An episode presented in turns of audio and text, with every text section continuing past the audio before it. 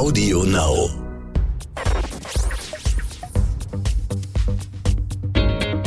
Kreativität und Unternehmertum. Der Bertelsmann Business Podcast mit Isabel Körner. Hallo und ganz herzlich willkommen zu einer neuen Folge des Bertelsmann Business Podcasts Kreativität und Unternehmertum. Wir freuen uns sehr, dass ihr wieder dabei seid. Mein Name ist Isabel Körner, ich bin Wirtschaftsjournalistin und moderiere oft auch für den Nachrichtensender NTV. In dieser Podcast-Reihe spreche ich mit interessanten Persönlichkeiten aus der Bertelsmann-Welt. Es geht um Kreativität, es geht um Unternehmertum und auch um Persönliches. Heute ist Elmar Heggen zu Gast. Er ist Chief Operating Officer und stellvertretender CEO der RTL Group. Außerdem ist er Mitglied im Group Management Committee von Bertelsmann. Elmar Heggen gehört schon lange zur Bertelsmann und RTL-Familie und hat in unterschiedlichen Funktionen immer wieder wichtige und große Veränderungen begleitet. Zum Beispiel die Fusion damals von CLT, UFA und Pearson TV zur RTL Group und später dann den Börsengang. Mittlerweile gehören zur RTL Group rund 70 Fernsehsender und 30 Radiostationen. Streaming spielt eine große Rolle.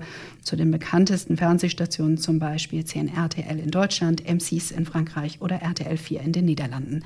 Herzlich willkommen, schön, dass Sie da sind. Schönen Dank. Wer diesen Podcast schon länger verfolgt, der weiß, wir fragen unsere Gäste am Anfang immer etwas Persönliches mitzubringen, etwas, was für Kreativität steht, für Unternehmertum.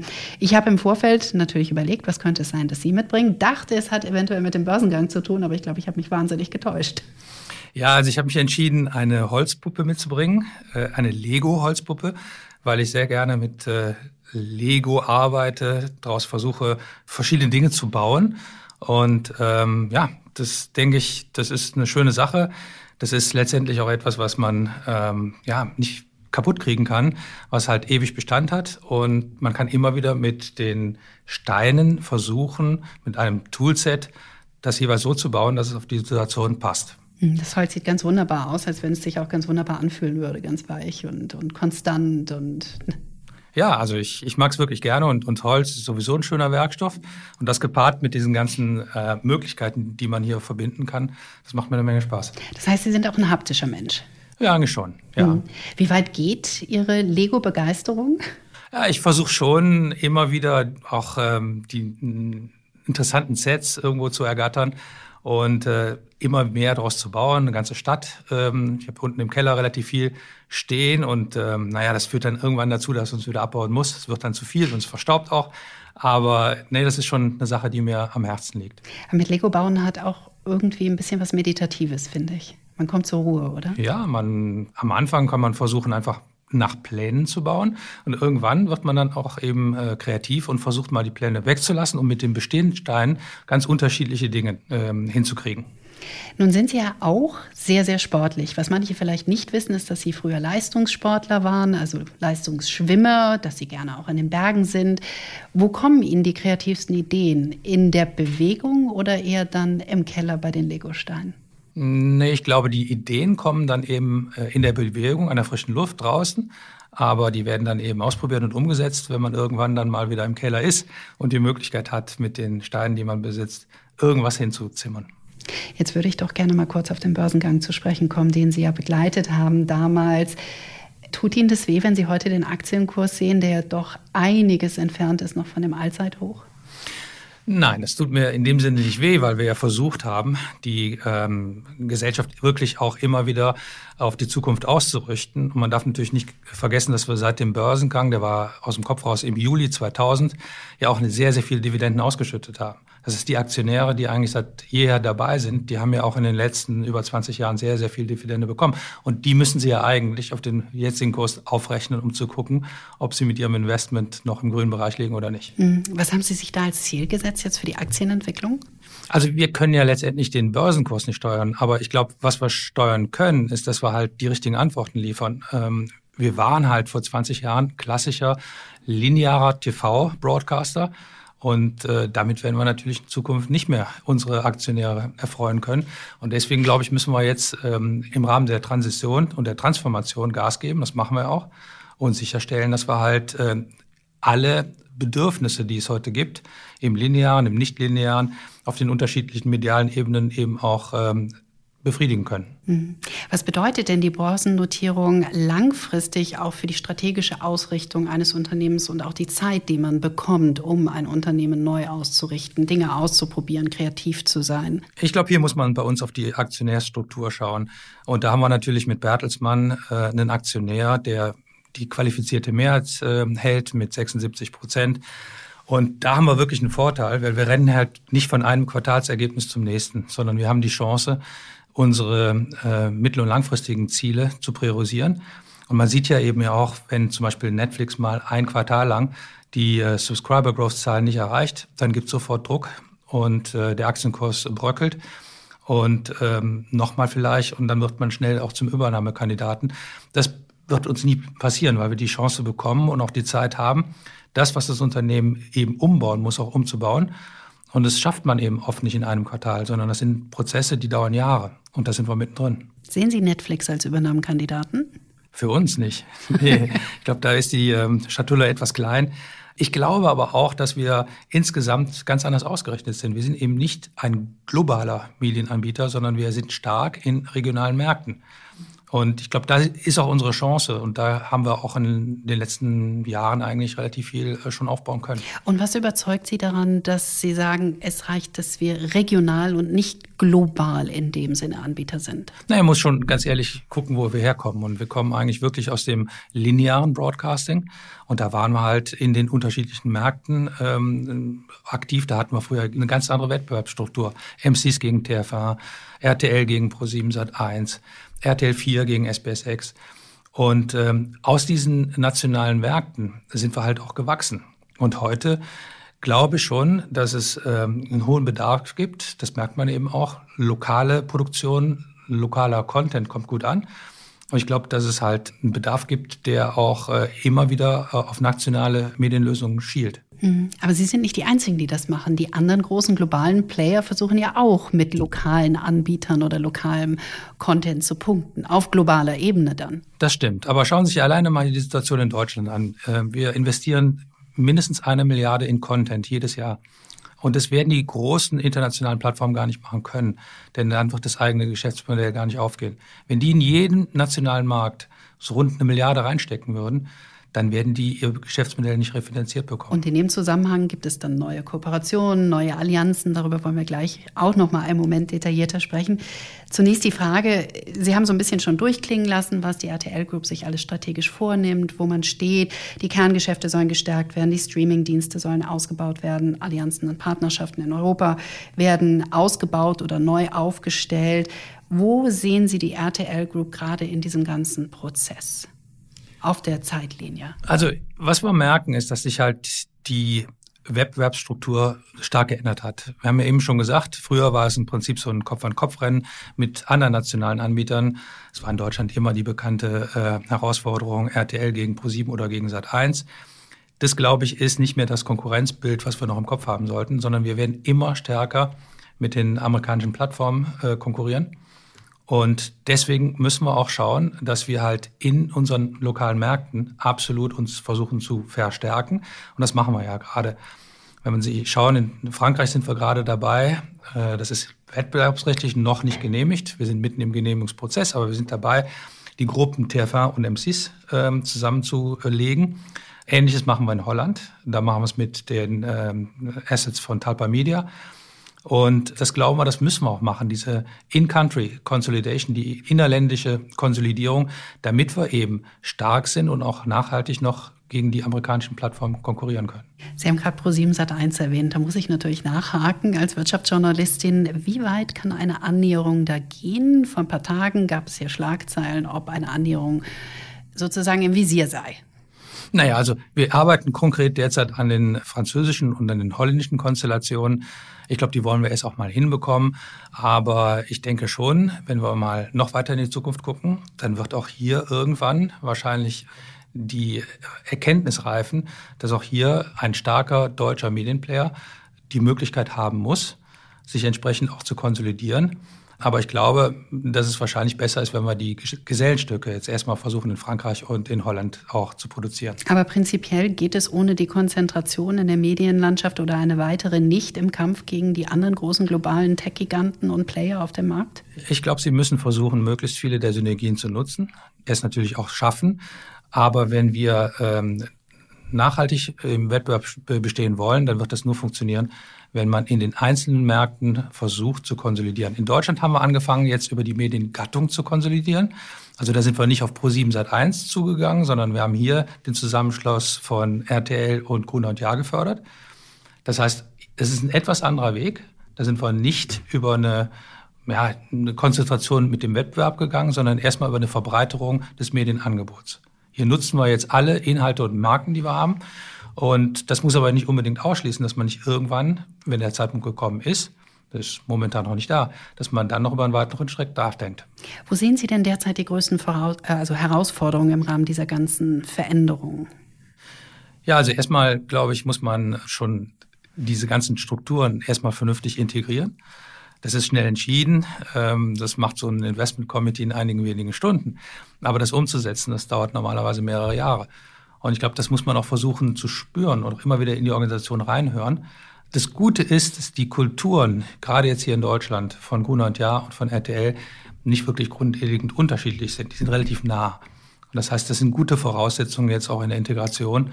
Wenn Sie natürlich jetzt eine Struktur hätten, wo die Strukturen ganz, ganz unterschiedlich sind, dann wird es natürlich im Rahmen der Integration noch mal schwieriger. Was heißt das, die, die Kulturen sind nah beieinander? Weil äh, es gibt ja Erhebungen, die darauf hindeuten, dass Unternehmensfusionen oft an der Kultur tatsächlich scheitern und nicht daran, ob sie Sinn machen oder nicht. Also wie würden Sie die Kulturen der beiden Säulen beschreiben, die jetzt zu einer werden?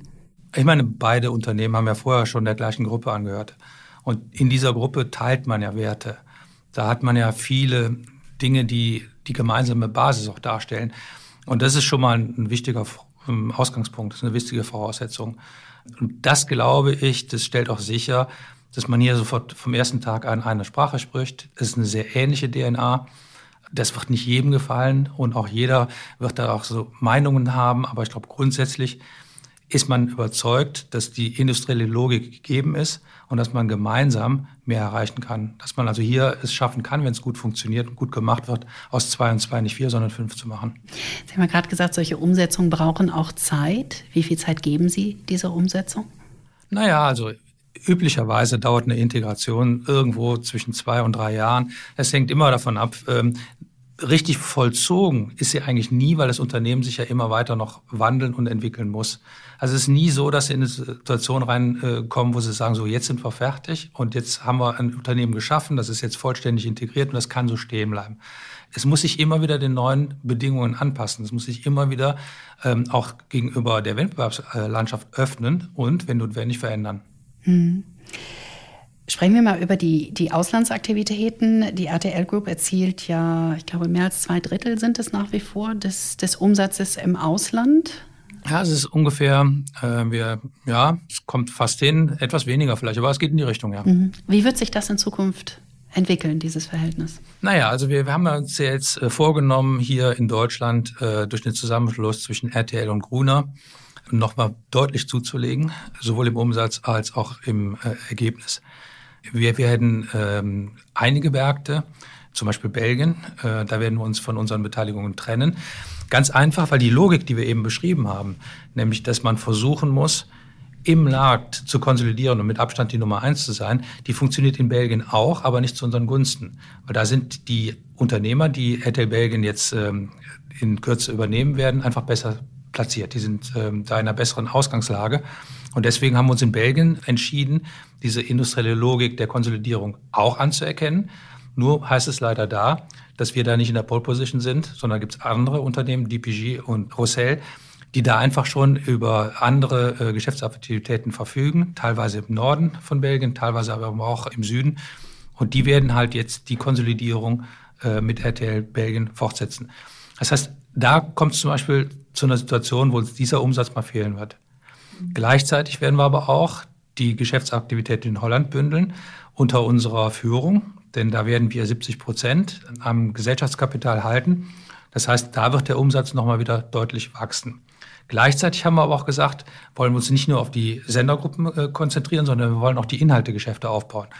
Und ähm, Fremantle soll eben auch in den nächsten drei Jahren nochmal eine Milliarde an Umsatz äh, zulegen, teilweise organisch, teilweise durch Akquisition, so dass ich eigentlich davon ausgehe, dass sie in 2025, 2026 einen anderen Umsatzmix sehen werden. Hm. Aber insgesamt wird die Gruppe im Umsatz wachsen. Und wo sehen Sie die größten Wachstumschancen mit welchen Angeboten, auf welchen Märkten? Naja, also auch in Deutschland, wir haben eben ähm, gesprochen über die Herausforderungen. Lineares Fernsehen wird ähm, mit Sicherheit weiterhin ähm, immer vor der Herausforderung stehen, die Fernsehnutzung und die Reichweiten äh, entsprechend auch ähm, äh, verteidigen zu können. Das wird nicht ganz trivial, weil gerade die jüngere Generation heute anders Medien konsumiert. Lineares Fernsehen bei den jungen Leuten ist halt nicht mehr so im Kurs, wie es noch wahrscheinlich äh, zu meiner Zeit war. Äh, gleichzeitig aber sieht man, dass es jetzt auch technologisch möglich ist, Werbung anders zu platzieren über äh, adressierbare Werbung. Das heißt, ich gehe davon aus, dass wir im linearen Free-to-Air Werbeumsätze einboosten werden, gleichzeitig aber auch die Chance haben, im adressierbaren TV äh, neue Werbeerlöse zu entwickeln. Mhm, das heißt, ich muss natürlich an dieser Stelle jetzt die Frage stellen, die immer wieder hochkommt, wie lange wird uns denn lineares Fernsehen noch begleiten? Also ich glaube, es es gibt ja immer diesen äh, schönen Spruch, nothing beats free. Ich glaube, dass das Geschäftsmodell für den Konsumenten wirklich attraktiv ist.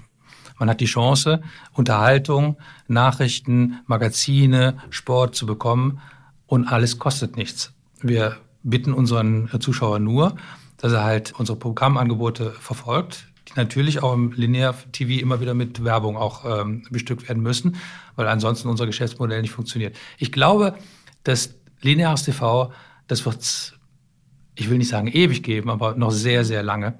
Ich glaube, es wird sich nur etwas verändern. Sie werden wahrscheinlich zukünftig viel News, viel Magazine, viel Live-Programming haben und vielleicht weniger Serien oder Filme, die Sie vorher schon auf lichtlinearen Plattformen sich anschauen können. Gibt es Erhebungen, wie viele Stamm-lineare Zuschauer inzwischen auch gerne in der Streaming-Welt sich aufhalten? Äh, ja, ich glaube, es gibt halt viele, die äh, mittlerweile sowohl als auch betreiben, die immer noch dem linearen Fernsehen treu bleiben, die aber jetzt zunehmend On-Demand-Angebote nutzen. Wir reden ja auch über das Thema Bequemlichkeit und, und, und Convenience. Es ist halt schon nicht unattraktiv, wenn Sie gerade Ihre Serie dann anschauen können, wenn Sie soweit sind und nicht um 20.15 Uhr, sondern in dem Moment, wo die Pizza heiß ist, wo sie vielleicht irgendwo dann auch eine Chance haben, ähm, sich mal wirklich anderthalb, zwei Stunden zurückzuziehen, dann haben sie jetzt die Chance, ihr eigener Programmdirektor zu sein und zu sagen, das möchte ich jetzt hier gucken. Und das ist natürlich über das lineare Fernsehen nicht gegeben. Das heißt, da gibt's in der Nutzerfreundlichkeit natürlich schon noch ähm, Unterschiede pro nonlinear. Wir sehen, der Markt ist einfach wahnsinnig in Bewegung. Es, Sie haben ein bisschen die Kooperation, die Veränderungen beschrieben. Welche weiteren oder welche neuen Formen der Kooperation, der Kollaboration könnten Sie sich vorstellen? Mit welchen Playern? Na, wir haben jetzt zum Beispiel noch äh, vor nicht allzu langer Zeit hier in Deutschland die Kooperation mit der Deutschen Telekom angefangen. Ganz einfach, weil die Telekom über eine sehr starke Vertriebsstruktur verfügt und äh, auch die Telekom äh, immer wieder versucht, möglichst viele Inhalte mit ins eigene Offer reinzupacken. Und sie vertreiben ja jetzt unser äh, nicht-lineares Geschäft RTL Plus in einem Hard Bundle. Solche Kooperationen, die werden wir, glaube ich, auch zukünftig weiter versuchen auszubauen. Ganz einfach, weil es ein Win-Win ist für beide Unternehmen, für beide Partner. Und das sind so äh, Dinge, die, äh, die weiterhin auch anstreben. Ich glaube, man muss nicht alles versuchen, selbst zu machen, sondern es gibt einfach auch manchmal Situationen, wo ein Partner Dinge schon aufgebaut hat oder einfach besser kann. Und dann sollte man auch eher über eine Kooperation nachdenken und nicht versuchen, den Ehrgeiz zu entwickeln, alles selbst zu machen. Nun passieren diese Veränderungen ja inzwischen seit zwei Jahren im Rahmen einer Pandemie. Welchen mhm. Einfluss hat die Pandemie auf die Strategie gehabt? Naja, ich glaube, das hat noch vieles beschleunigt.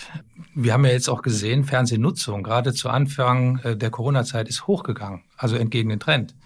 Weil die Leute plötzlich, ohne dass sie es geplant hatten, jetzt doch viel, viel mehr Zeit zu Hause verbringen mussten und äh, natürlich auch versucht haben, möglichst viel Information zu fischen. Und ähm, das haben sie zum Teil über Online-Angebote gemacht, zum Teil aber auch über die ganzen Sondersendungen die die Kollegen eben auch am Anfang der Corona-Zeit äh, auf den Weg gebracht haben.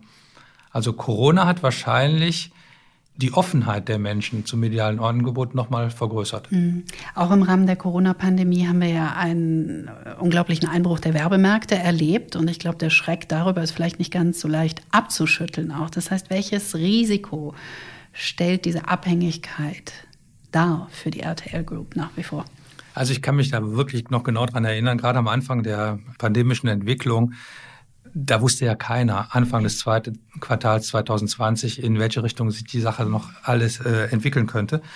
Wir haben also äh, sehr, sehr viel Werbeumsatz im zweiten Quartal 2020 verloren. Ich glaube, das waren im Schnitt übers Portfolio im zweiten Quartal mehr als 40 Prozent. Gott sei Dank haben sich aber die Mer Werbemärkte anschließend auch relativ rasch wieder erholt. Also viele Märkte haben in 2021 in Summe schon besser abgeschnitten wie vor der Krise 2019. Weil was man doch merkt, ist, dass halt die Werbetreibenden wissen, dass halt ein langes Fortbleiben aus der Werbung auch schwierig wird, wenn man anschließend versucht, wieder die eigenen Marken in der Bekanntheit hochzufahren. Und deswegen glaube ich auch, haben wir da einen Rollercoaster äh, erlebt, den wir eigentlich, äh, soweit ich weiß, noch nie hatten. Selbst in der Finanzkrise 2008, äh, 2009 haben wir so einen starken Einbruch im Werbemarkt noch nicht verspürt. Wie sind Sie persönlich mit der Pandemie umgegangen? Ja, äh, ich glaube, man hat versucht am Anfang möglichst schnell zu verstehen, wie man es überhaupt äh, versuchen konnte, wie die Pandemie sich wahrscheinlich auf ähm, viele Dinge äh, auswirkt, nicht nur auf die wirtschaftlichen ähm, Rahmenbedingungen, sondern eben auch auf die persönlichen äh, Situationen. Wir haben am Anfang wirklich dann äh, konsequent auch aus dem Homeoffice gearbeitet. Da hat sich dann mal ausgezahlt, dass man vielleicht vorher in den Jahren einiges in IT auch investiert hatte. Da hat man auch gemerkt, es gab durchaus auch Unternehmen, die halt äh, gar nicht in der Lage waren, ihre Mitarbeiter ins Homeoffice zu schicken, weil halt einfach die IT-Voraussetzungen nicht äh, da waren. Das hat eigentlich bei uns in Summe ganz gut geklappt. Und die Leute waren halt aus dem Homeoffice aus auch sehr produktiv. Mhm, absolut. Ich habe das ja in der Fernsehproduktion gesehen, also ähm, wo geschnitten wurde, wo vertont wurde, unter welchen Bedingungen. Also es war schon faszinierend zu sehen, wie schnell mhm. das möglich war und was äh, daraus auch äh, Wunderbares entstanden ist in dieser Zeit. Ja. An, an Content auch. Wie weit hilft Ihnen der Sport in diesen Zeiten der großen Veränderung oder das, was Sie als Leistungsschwimmer gelernt haben? Ja, ich glaube, man lernt eine gewisse Disziplin, äh, gerade eben auch in Individualsportarten. Läufer, Schwimmer, die müssen sich halt stetig immer wieder neu selbst motivieren und auch wieder neu anspornen. Das hilft schon. Das ist im Mannschaftssport wahrscheinlich ein bisschen einfacher, weil sich halt einfach Dinge mehr ändern, mehr abwechseln. Aber in Zeiten, wo man vielleicht selbst auch eine gewisse Unsicherheit mit sich rumträgt, einen Fokus zu behalten, äh, mit Disziplin an Themen ranzugehen, das, glaube ich, hilft. Das stellt einen auch etwas ruhiger. Man wird nicht irgendwie ja, selbst so unsicher. Mit welcher gesamtwirtschaftlichen Entwicklung rechnen Sie jetzt und damit natürlich auch mit welcher Entwicklung der Werbemärkte in den kommenden Monaten? Ja, also ist momentan relativ schwer abzusehen. Ich glaube, dass wir äh, jetzt 2022 durch Omikron einen äh, relativ äh, vorsichtigen Start haben. Das zumindest mal hier in Deutschland, das haben wir jetzt gesehen. Aber ähm, das war ja auch jetzt in der Vergangenheit häufig nicht anders, dass wir erstmal eher vorsichtig in die Zukunft geguckt haben und uns dann versucht haben, lassen positiv zu überraschen. Also ich bin grundsätzlich nicht pessimistisch sondern ich glaube, wir kriegen wahrscheinlich jetzt durch die Pandemie bedingt eine etwas andere Seasonality. Also die Umsatzentwicklung läuft nicht mehr so typisch wie in der Vergangenheit, wo man eigentlich immer wieder wusste, dass man in einem vierten Quartal das Jahr normalerweise macht oder auch nicht. Unser traditionelles Free-to-Air-Business war halt besonders stark im Zeitraum September bis November, Beginn Dezember. Das hat sich etwas verschoben und die Sachen sind halt nicht mehr so planbar. Es ist alles kurzfristiger. Es kann wieder schnell hochgehen, aber es kann genauso schnell auch wieder runtergehen. Und ein großer Hoffnungsträger ist halt das Streaming-Business. Wie viel ja. Potenzial sehen Sie da? Und wann, unter welchen Umständen soll es nachhaltig profitabel sein? Also da gibt es eine Menge, ähm, ich sag mal, Positives. Erstmal, es macht uns unabhängiger von den Werbemärkten. Es ist stetiger, planbarer. Sie haben natürlich immer wieder damit zu kämpfen, dass Zuschauer reinkommen, die einen gewissen Content nur sehen wollen und anschließend, wenn sie den exploitet haben, gehen sie wieder raus. Mhm. Ähm, das heißt, wir müssen daran arbeiten, dass die Leute halt dann eben auf der Plattform bleiben. Das wird uns nur gelingen, wenn wir stetig Content nachlegen. Äh, wir planen, dass es hier uns gesingen sollte, jetzt noch äh, nach drei Jahren die Gewinnschwelle zu erreichen. Letztendlich wird der Anteil der Streaming-Umsätze in den nächsten Jahren weiter steigen. Und das ist eigentlich wirklich gut, weil wir dadurch besser ausbalanciert sind, weniger anfällig sind für irgendwelche konjunkturelle Dellen, die man irgendwann auch äh, bekommen wird, gerade wenn man eben stark abhängt von Werbemärkten. Welche strategische Rolle spielt zum Beispiel auch das Bezahlmodell, wenn es darum geht, Kunden längerfristig auf der Plattform zu halten oder möglichst viele dorthin zu bekommen erstmal? Ja, also wir werden ja versuchen, immer wieder unterschiedliche Angebote in den Markt zu geben. Klar, derjenige, der bezahlt, der wird in der Lage sein, viele Features zu nutzen, die vielleicht der Kunde, der es werbefinanziert äh, nutzt, nicht nutzen kann. Aber wir versuchen eben ähm, für unterschiedliche Bedürfnisse eben auch Lösungen zu erarbeiten und nicht die Kunden in ein Modell zu zwingen, sondern der Kunde muss sich überlegen, was möchte ich eigentlich am liebsten mit diesem Produkt machen. Und dann muss er sich die Frage stellen, bin ich bereit für besondere Funktionalität zu zahlen. Und dann kriegt er natürlich eine andere Lösung als derjenige, der sagt, nein, ich möchte dafür nicht bezahlen und ich brauche auch nicht viele Features. Dann kann man so ein äh, Modell eben auch teilweise werbefinanziert im Markt lassen. Sie haben so viele große Schritte begleitet bei der RTL Group, der Börsengang, äh, die Digitalisierung, nun den Umbau des, hin zum Streaming-Geschäft. Was wird das nächste große Ding? Also ich glaube, das, was wir jetzt begonnen haben, nämlich diese Schaffung von äh, nationalen crossmedialen Champions. Das müssen wir bis zu Ende bringen. Da sind wir jetzt erst mittendrin und äh, da sind wir auch noch weit vom Abschluss, weil der Abschluss, glaube ich, der besteht ja zumindest schon mal in der erfolgreichen Integration und davon sind wir noch ein gutes Stück entfernt. Also wir haben jetzt schon noch sehr, sehr viel zu tun. Uns wird es in den nächsten Jahren wahrscheinlich nicht langweilig. Hm, das glaube ich auch nicht. Sie sind es ja gewohnt, zwischen den Welten zu pendeln. Also schon während Ihres Studiums waren Sie in Paris, Sie waren in London. Wie sehr kommt Ihnen das jetzt in dieser Phase auch entgegen? In der es auch darum ja geht, andere Perspektiven einzuholen, andere Kollaborationen einzugehen. Ja, ich glaube, das hilft schon. Und ich habe es jetzt auch wieder gesehen, als wir den ähm, Deal in Frankreich verhandelt haben. Man kann natürlich schon versuchen, weil mit den Leuten, mit denen wir zu tun haben, die sprechen alle Englisch, aber ich glaube, die sind alle sehr, sehr froh, wenn sie so eine relativ komplexe äh, Gemengelage eher in der äh, Muttersprache ähm, äh, abhandeln können. Und da hat es schon wirklich sehr geholfen, dass man halt solche Transaktionen auch ähm, in Englisch oder in Französisch verhandeln kann. Und dass man auch ein bisschen kulturelles Gespür hat, weil man hat ja immer doch wieder mit unterschiedlichen Leuten zu tun. Und wenn man selbst mal in diesen Regionen gelebt hat, dann ähm, ist man wahrscheinlich besser vorbereitet. Und Denkweisen verstehen Sie eher darüber, wenn Sie eine Sprache gut sprechen können oder dieselbe Sprache gut sprechen? Ich glaube ja. Mhm. Ich glaube ja. Sonst wird sich das nicht wirklich komplett erschließen. Mhm. Wie wichtig ist Ihnen persönlich das Internationale, das Pendeln zwischen den Welten? Das ist mir schon wichtig. Also ich habe damals auch ganz bewusst den Einstieg hier bei RTL gesucht, damals über Luxemburg bei RTL Group weil es halt sehr international ist, man mit den Sprachen wirklich dann auch arbeiten kann. Ja, man die wirklich im Alltag die ganze Zeit auch nutzen kann. Und wie prägt diese internationale Erfahrung Ihren Führungsstil? Oh, das ist eine gute Frage. Ich glaube, dass man halt, ja, man, man versucht so, äh, sich so das Beste aus unterschiedlichen Kulturen und Situationen äh, abzugucken.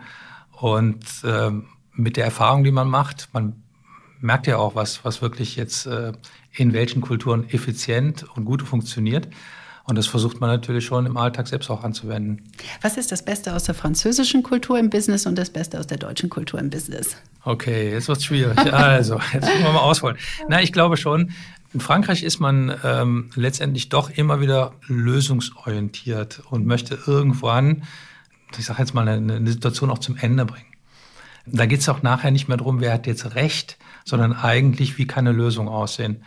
Das ist eigentlich, finde ich, ganz angenehm, aber man kommt selten auf direktem Weg zur Lösung, sondern man fährt oft eine große Hafenrundfahrt, weil das irgendwo so ein bisschen auch dazugehört. Ähm, eine schnelle Lösung ist keine gute Lösung. Ähm, man versucht eben bewusst, ein gewisses Prozedere eben auch beizuhalten.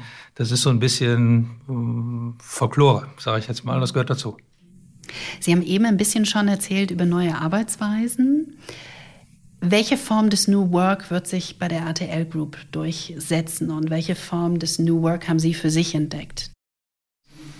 Also ich glaube, es hängt natürlich immer von der Funktion ab, die Sie begleiten. Ähm, wenn Sie äh, ein blödes Beispiel am Empfang arbeiten, kommt natürlich Homeoffice nicht in Frage. Aber ich gehe jetzt mal davon aus, dass hier für das Gros der Funktion Homeoffice-Lösungen möglich sind. Und das ist wirklich auch so, das haben wir auch jetzt erlebt. Und ich glaube, dass es in Zukunft zu einem hybriden Arbeiten kommt. Also, dass die Leute Teil ihrer Zeit im Büro verbringen und Teil zu Hause. Ob das hälftig ist oder ein bisschen mehr Büro oder ein bisschen mehr zu Hause, hängt ein bisschen wahrscheinlich auch davon ab, wie sie die Nähe zu anderen Kollegen auch wirklich brauchen. Mhm. Ähm, ich denke mal, dass es wahrscheinlich so ist, dass die meisten Kollegen, die jetzt zum Beispiel hier in diesen ähm, Corporate Functions arbeiten, so zwei, drei Tage in der Woche zu Hause arbeiten und den Rest der Woche hier im Büro. Hm. Ich finde, man merkt jetzt nach zwei Jahren Pandemie schon, dass viele das Bedürfnis haben, zurückzukommen, Kollegen zu sehen, den Austausch direkt unmittelbar persönlich zu suchen. Also das, ähm, das ist ja doch, glaube ich, etwas, was tief verankert ist im Menschen. Das glaube ich auch. Und ich glaube, gerade jetzt hier, dadurch, dass wir in Deutschland diese Integration stärker noch vorantreiben wollen, wird ein exklusives Arbeiten aus dem Homeoffice nicht sinnvoll sein. Die Leute mhm. müssen sich ja sehen, die müssen sich ja kennenlernen. Mhm. Es integriert sich ja nicht von selbst. Und deswegen, glaube ich, braucht man hier so eine Art äh, hybriden Ansatz. Wie viel Kreativität geht verloren dadurch, dass man auf einmal nur noch über bestimmte digitale Angebote miteinander vernetzt war und eben nicht die Begegnung in der Kaffeeküche hatte?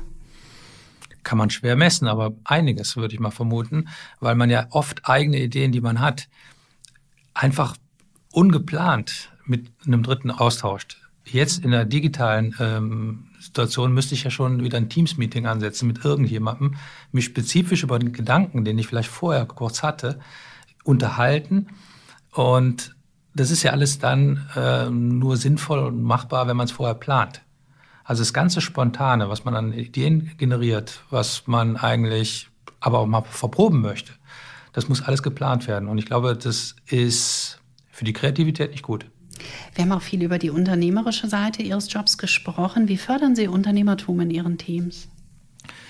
Also wir versuchen, dass wir wirklich die Leute auffordern, Ideen, die sie haben, auch wirklich aktiv anzugehen. Wir wollen versuchen, eine Kultur zu schaffen, dass die Leute keine Angst haben, dass sie für etwaige Fehler mal irgendwann bestraft werden. Im Gegenteil, ich glaube, es muss mehr so eine Kultur sein, wo die Leute ein Bedauern haben, dass man Ideen, die man hatte, nicht versucht hat umzusetzen. Also auffordern, Dinge zu probieren, wenn man scheitert, möglichst schnell zu scheitern. Also auch dann auch nicht festhalten an einer Sache, die schon wenig Aussicht auf Erfolg hat, nur weil man eine Angst hat, dass man unter Umständen sonst abgestraft wird.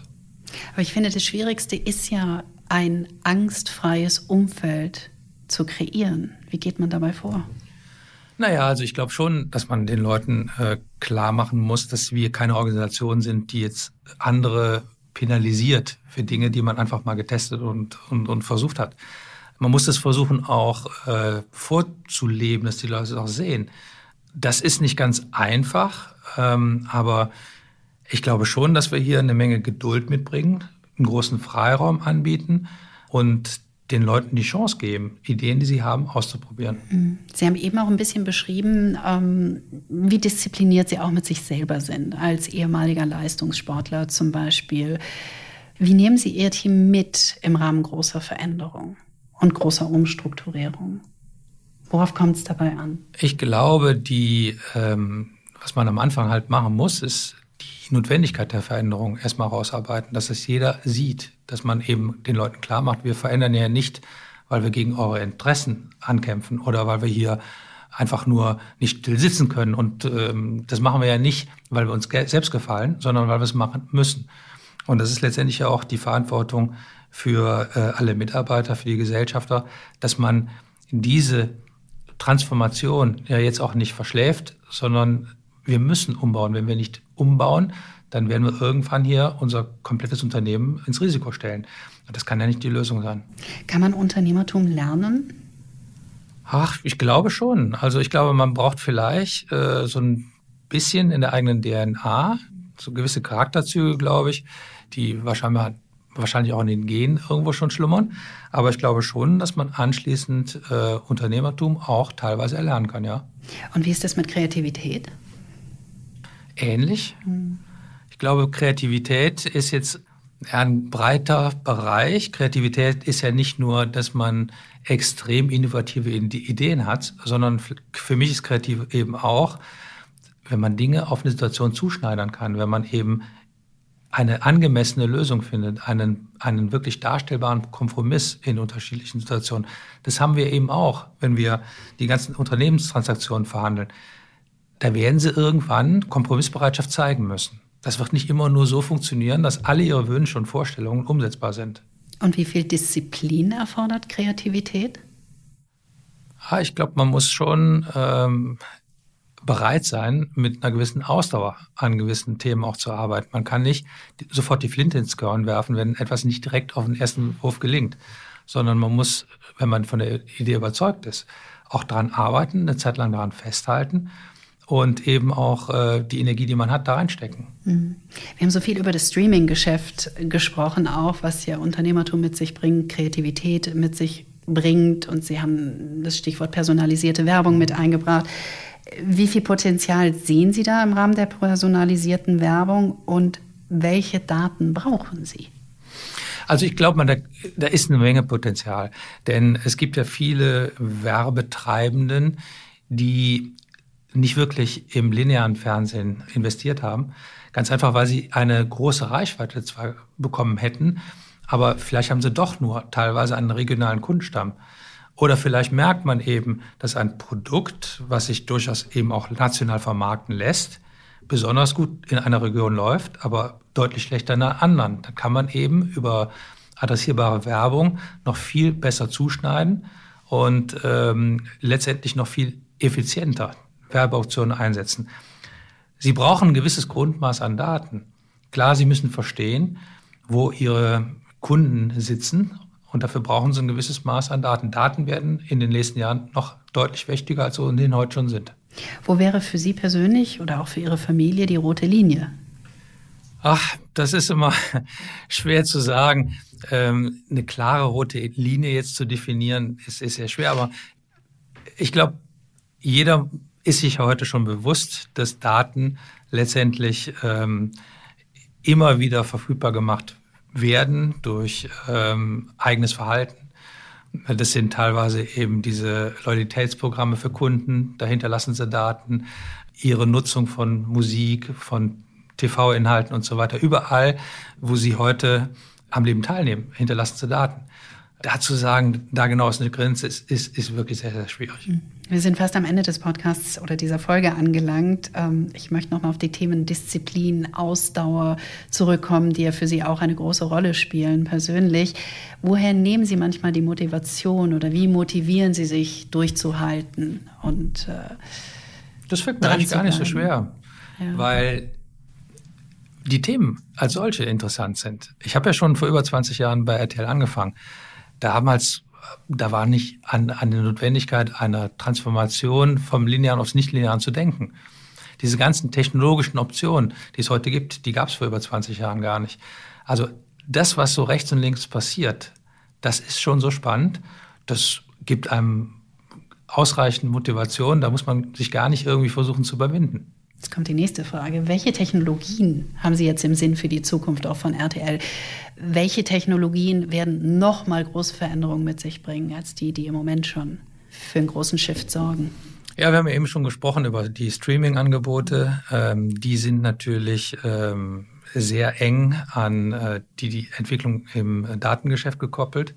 Wir arbeiten, wie Sie wissen, ja auch am Launch von ähm, Multimedia-Angeboten. Äh, also ich glaube, dass insgesamt unterschiedliche Medien über eine App zu steuern, das ist technologisch eine Herausforderung, aber eben auch für die Convenience, also für, für den Anwender ähm, was Schönes. Das, glaube ich, werden wir in den nächsten Jahren alles noch sehen. Ich glaube, RTL muss sich auch zunehmend zu einer Tech-Company entwickeln. Mhm. Also es ist nicht nur Inhalte und Marken, es ist eben auch Technologie, die wir zukünftig noch viel stärker im Fokus haben werden. Das war eben vor 20 Jahren auch noch nicht so. Da war Technologie eher eine Commodity. Und es ist jetzt in letzter Zeit äh, immer mehr für uns auch zu einem wichtigen Wettbewerbsvorteil geworden. Und das Lego-Männchen aus Holz wird Sie auf dieser Reise weiterhin begleiten. Wo steht das normalerweise? Das ist nur wirklich das die letzte steht normalerweise bei mir zu Hause im Arbeitszimmer. hinterm Schreibtisch. Ähm, und ja, das, das hoffe ich, das wird uns noch viele, viele Jahre begleiten. Ich wünsche Ihnen alles Gute. Vielen Dank. Ich danke Ihnen. Vielen Dank. Kreativität und Unternehmertum, der Bertelsmann Business Podcast mit Isabel Körner. Auf bertelsmann.de und Audio Now. Audio Now.